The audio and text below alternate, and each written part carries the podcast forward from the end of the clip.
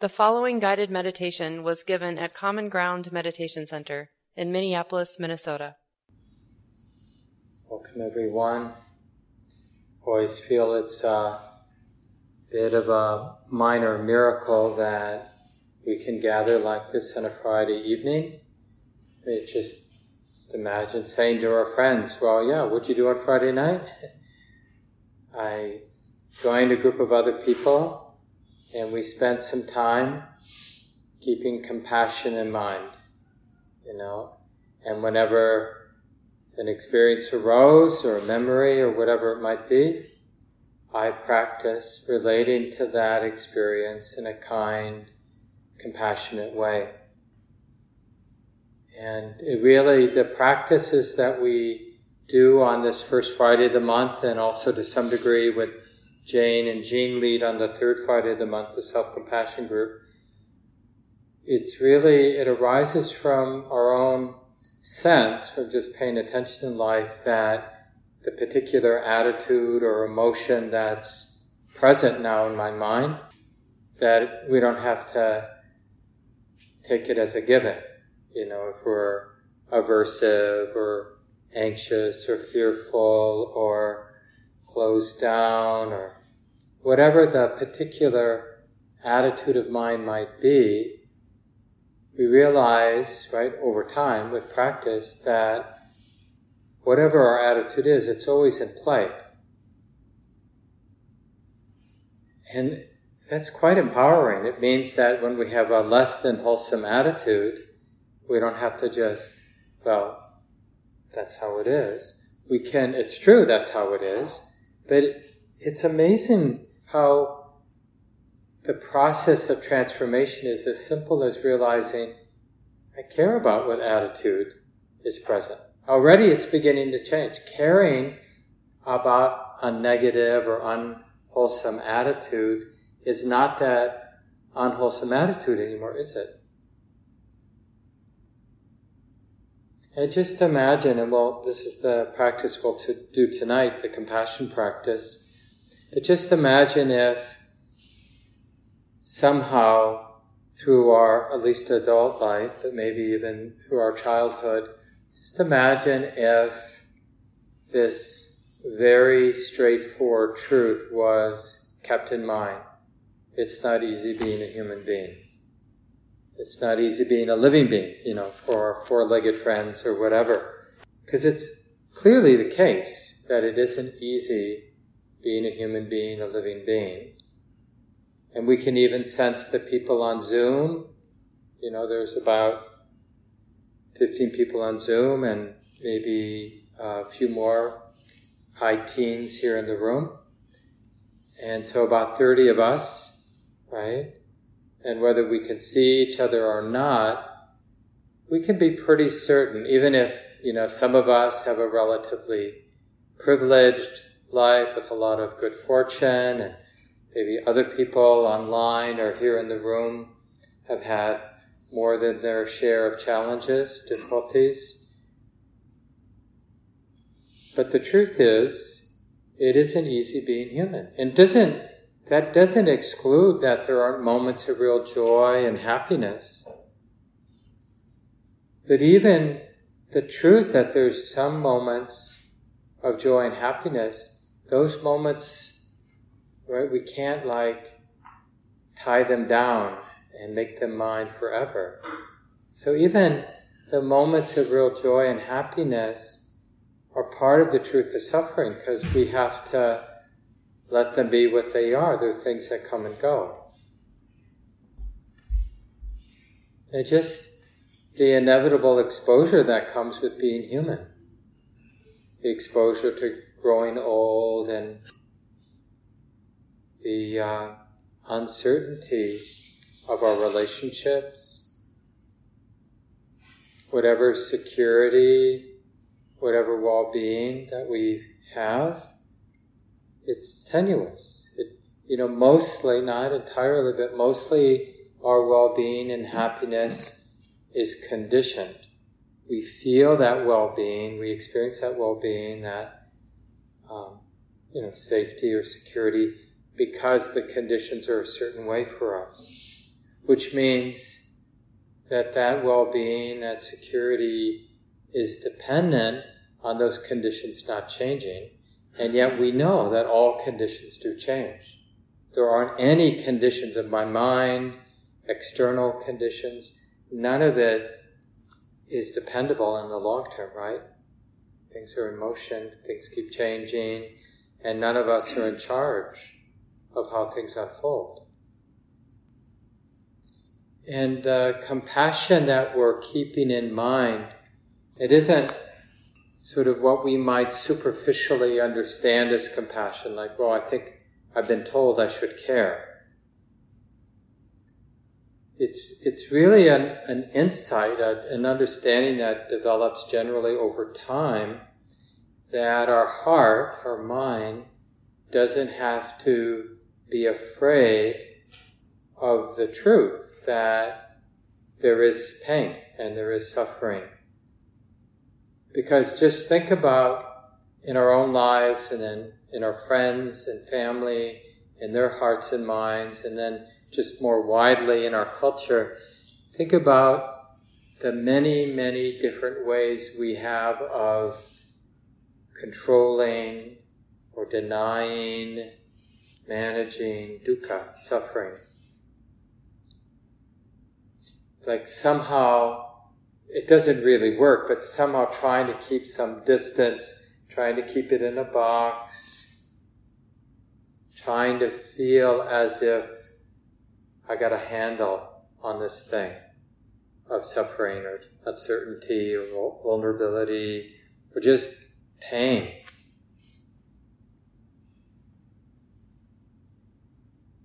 And uh, the Buddha, in this really amazing discourse he gave, you know, of course, way back, 25, 2600 years ago, um, talks about how our whole relationship to our life gets distorted because we don't know a wise way of being with this ordinary, unavoidable truth of uncertainty and vulnerability and pain. So, like for example, in this discourse, he talks about how we end up with a very distorted or skewed relationship to pleasant experience because we get really dependent on pleasant experience to manage our exposure to unpleasant experience. Right? It's like, oh, yeah, I'm lonely, but there's that TV show. So I'll use that. Or I can cook for myself, make, you know. So we, we look for pleasure to mask because we don't know how to be with loneliness or be with loss or pain or whatever physical, emotional, mental, spiritual pain we might feel exposed to. So we end up with a skewed, distorted, unhealthy relationship to pleasure because we don't, we haven't learned, haven't discovered or uncovered a healthy relationship with pain. Our pain, the pain of those around us. We don't know what to do with it except to deny it, to try to control it, to blame somebody, to mask it with pleasure if we can. So, what we'll be doing, and, and, we'll have a conversation after we do the guided meditation, but for 30 to 40 minutes, you know, and I'll give some instructions, but basically, we're keeping suffering in mind, but we're learning a way of relating to suffering, our suffering, the suffering of others, in a way that's enlivening and not deadening, in a way that's honest and not dishonest. But it's important to understand that compassion as an emotion or an attitude, right? It's an enlivening, liberating, healthy, uplifting emotion. But it's a, a particular attitude or emotion that depends on having an honest and even intimate relationship with the truth of suffering. But that doesn't mean it's a heavy, unhealthy emotion. It's enlivening, right? We're, in a sense, we're uncovering the mind, the heart that knows how to be human. Because being human means there's suffering. There's, even when things are going well, it's not like there's not suffering. It's just that maybe proximate to us, people are doing pretty well. But there's always people who are really suffering. And, and there's always our own unresolved pain. Even when circumstances or the situation is pretty nice, it doesn't mean all of a sudden all of the answers, uh, you know, everything's resolved and there isn't unresolved pain in my heart or still grieving the loss of this or that.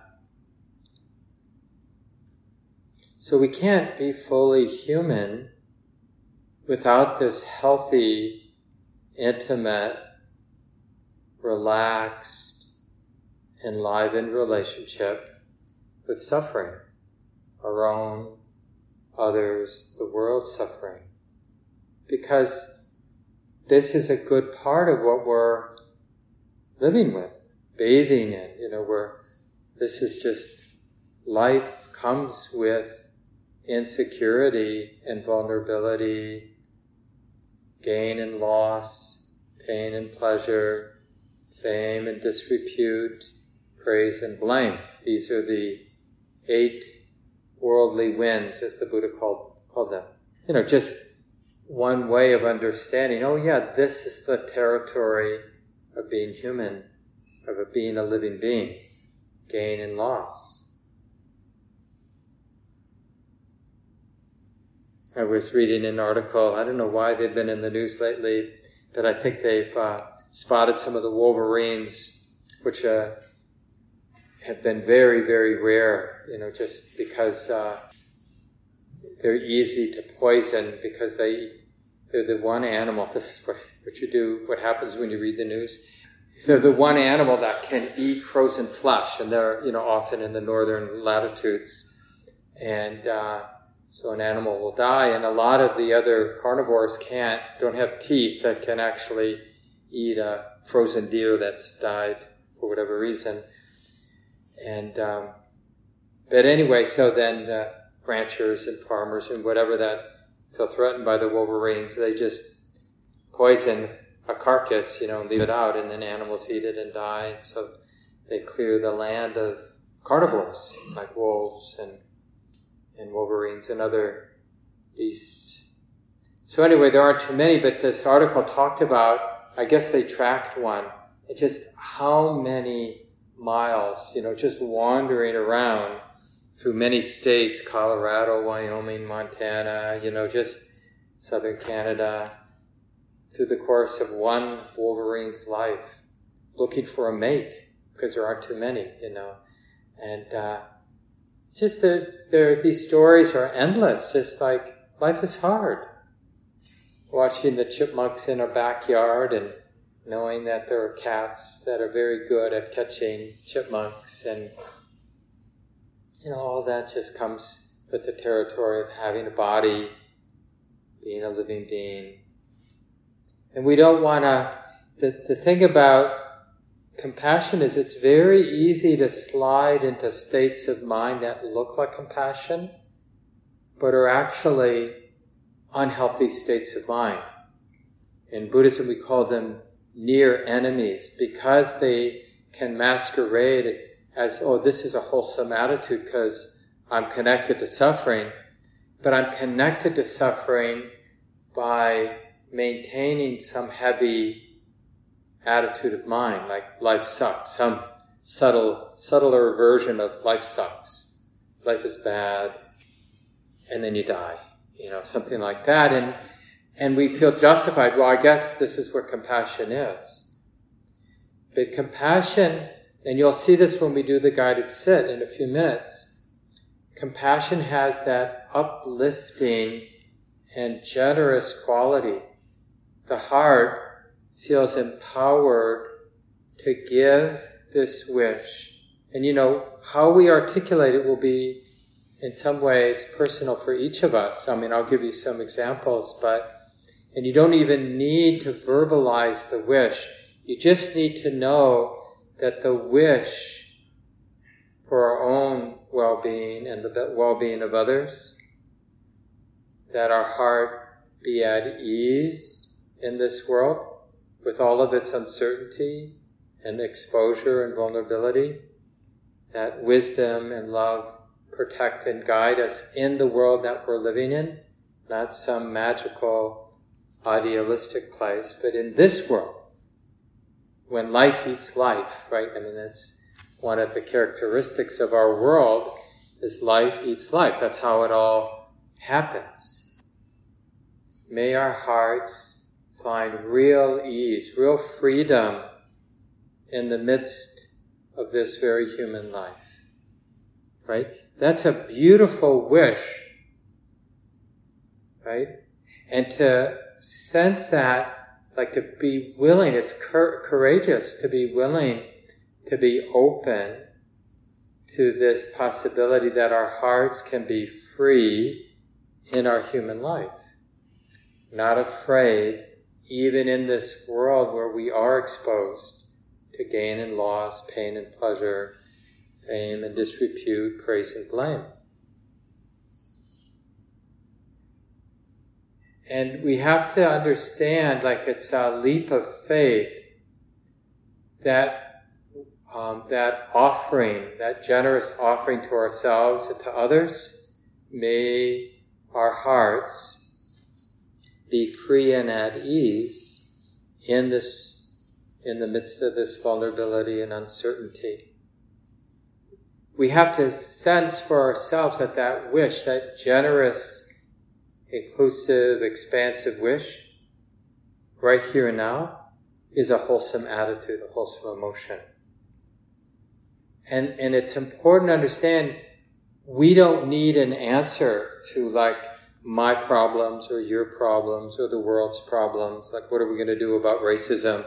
Or what are we going to do about climate change or economic injustice? Because that wish is what it is. It's a generous wish that may whether we're aiming it toward ourselves or aiming it to a specific other person or a cat or a dog or all beings in all directions. So wherever that wish is directed, that wish is real. And the job as a meditator when we're doing the compassion meditation is, well, what's the effect here in this mind, heart, body, when the mind has that generous wish. May all beings find real ease in this world of vulnerability and uncertainty and pain and love and joy in the other half of the equation, right? But may we all find our way. May wisdom and love guide us. The deepest wisdom and love guide us, right? Those wishes, and that's the key. You see how that is a powerful way to relate to the truth of suffering. And I know that it's easy for our minds right now to say, yeah, but I don't have enough money to pay my bills, or yeah, but this person who I love doesn't want to see me anymore.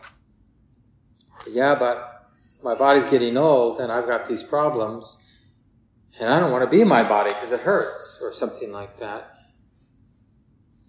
But we have to actually notice in our own experience well, what happens when I keep the generosity of compassion in mind for myself and for others, even as I navigate this difficult territory that I'm dealing with or others are dealing with? What ha- what's the pragmatic or functional result of keeping compassion in mind. And when we do it as a formal meditation, we're just developing the habit of keeping it in mind. Good, so let's uh, stretch your legs if you need to. So you'll be comfortable sitting for about 30 minutes. You can stand if you want, or whatever you need to do to sit comfortably, use a chair, but whenever you feel ready, just settle back into a comfortable sitting posture.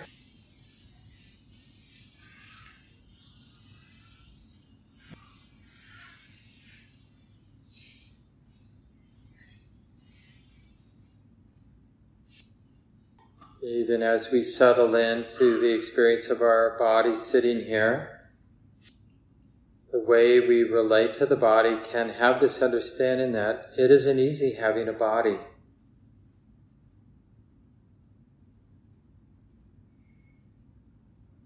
We know it's not the whole truth because in moments, it's nice having a body, of course. There's a lot of pleasure that comes through the body. Still ephemeral, that pleasure, but it's still something. The pleasures of the body, beautiful sights, beautiful sounds, beautiful touches.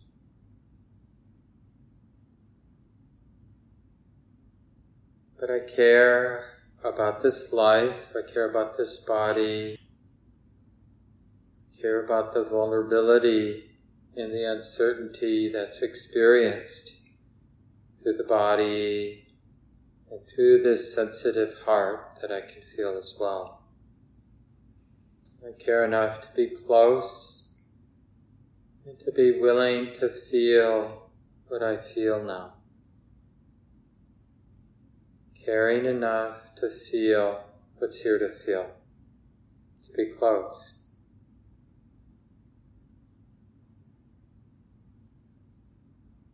And I care enough to wish well for myself, just beginning with our own life, finding a way to sense this generosity of our heart, this willingness to wish well. May this sensitive heart, this vulnerable body, find real ease, no matter the conditions. May the deepest wisdom and love protect me always.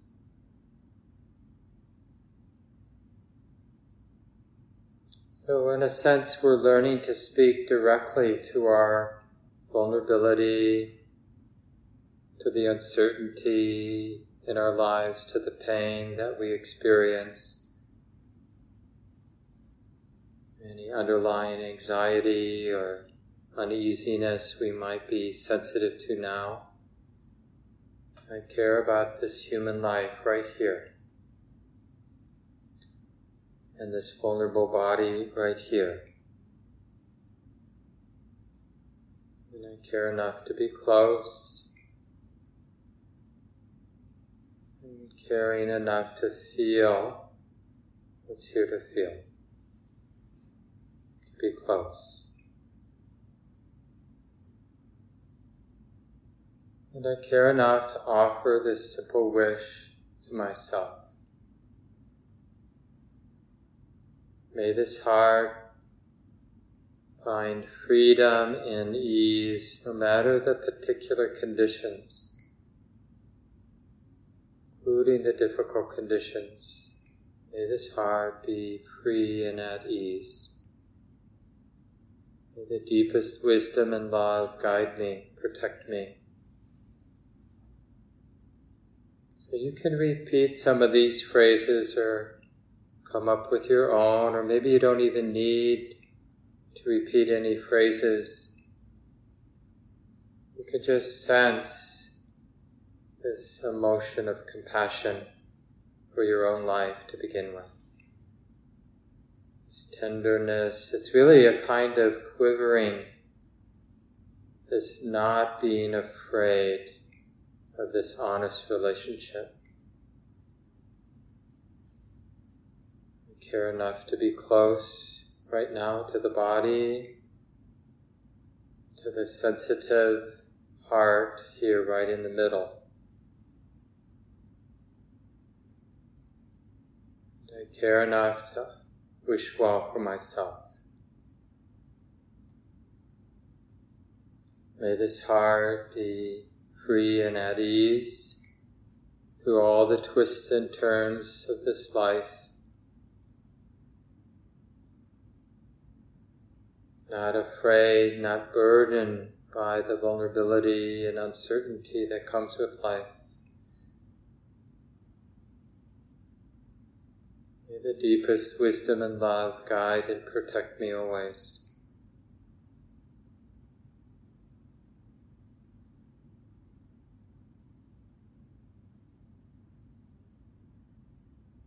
We just keep hitting this particular note, this particular emotion of compassion, attitude of compassion toward our own life to begin with. This tender, quivering heart that understands that it isn't easy being a human being with all the uncertainty that comes with being human. Care enough right now to be close, to feel what's here to feel, and to wish well for this life right here. May this sensitive heart find real ease, real freedom through all the twists and turns, through the good times and the difficult times. May this heart be free and at ease, unafraid. May the deepest wisdom and love guide and protect me always.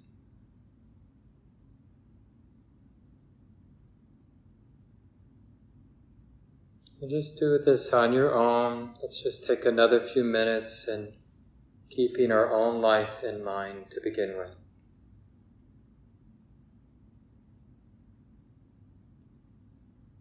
Find your own phrases or repeat some of the phrases you've heard me say.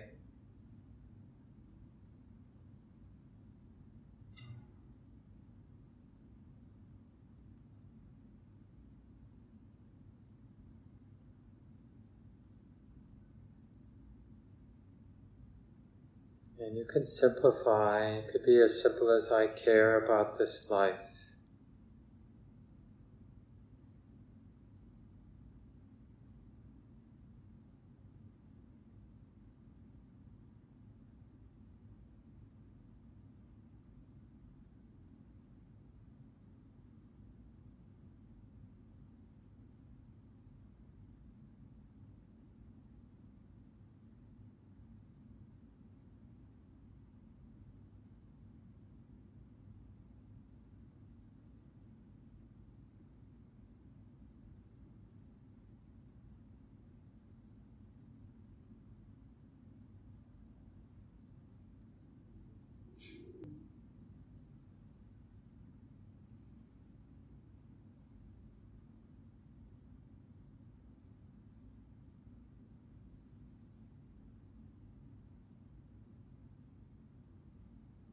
Feel the generosity, the expans- expansiveness of compassion.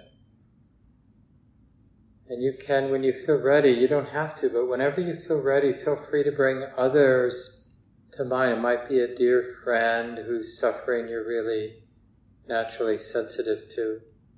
Or maybe you have an older dog at home and you're sensitive to its pain or whatever pain you're naturally sensitive to, you can bring that being, that human being to mind.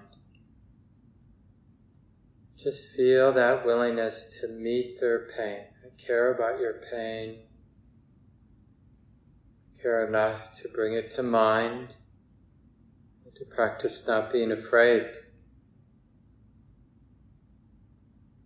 May your heart Find ways to be free and at ease with the difficulty in your life.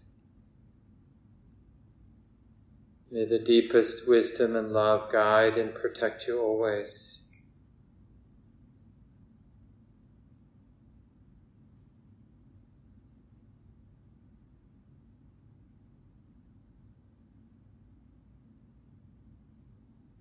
Love or compassion wants to expand so let it, when it feels ready, let it include others naturally.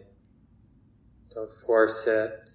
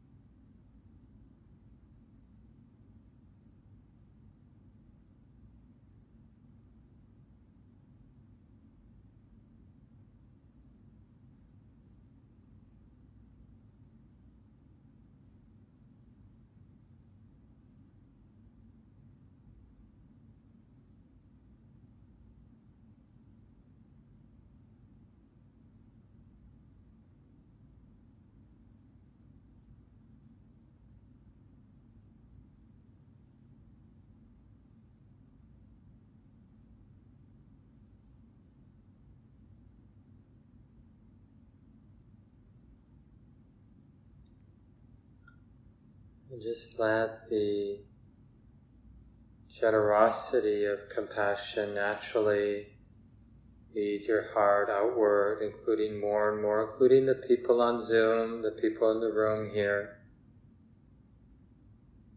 Because we understand, of course, that we're all human and that it isn't easy being human. We care enough to be close, to be relating in this simple and honest way that it isn't easy being human. May the deepest wisdom and love guide and protect us all. May all of our hearts find their way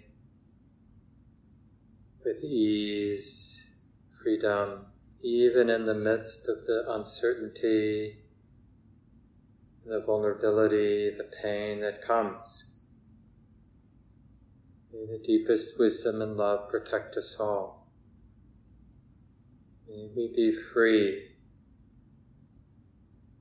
in the midst of our human lives.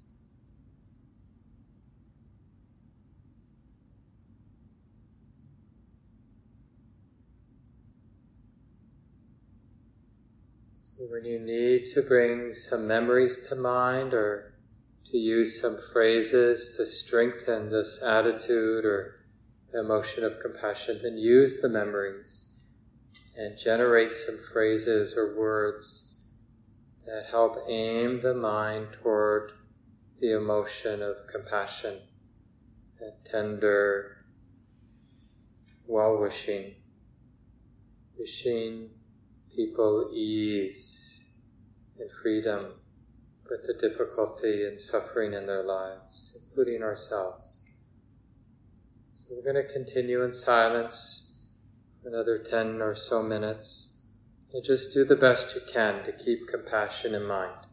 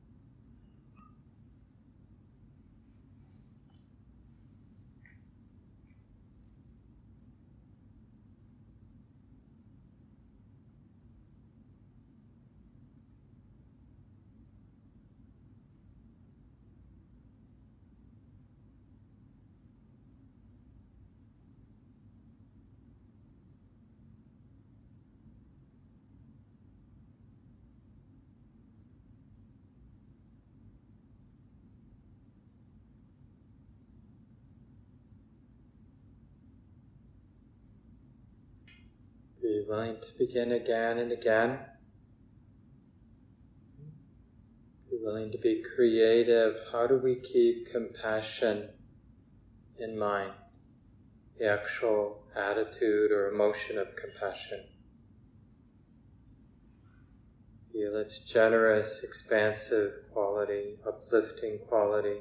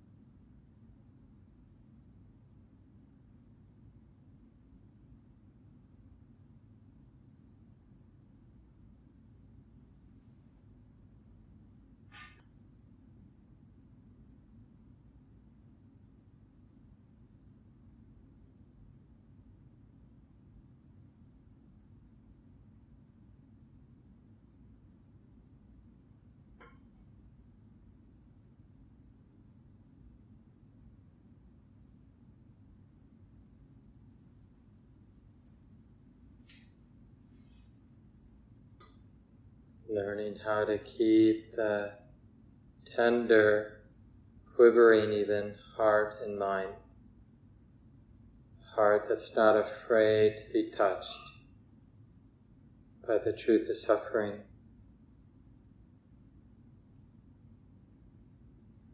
Ends up just wishing, well, may we all be at ease in this world we live in, with the uncertainty and the vulnerability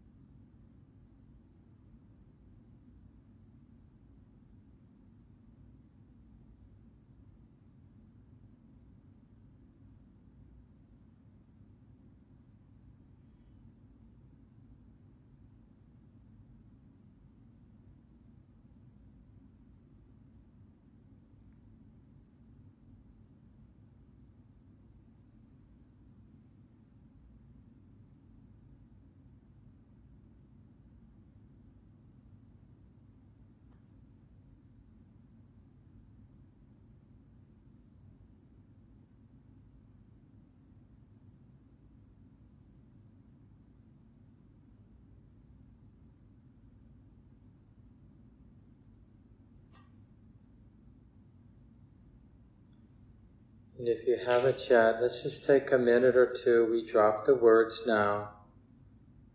Just seeing if it's possible to simply abide with this attitude of love, of compassion, tenderness, all inclusive. These are the Buddha's words. He said, I will abide, pervading all four quarters with this heart imbued with compassion. Above and below, all around, everywhere and every way, I will abide pervading the all encompassing world with compassion, abundant, exalted, boundless, free from hostility, free from ill will. I will abide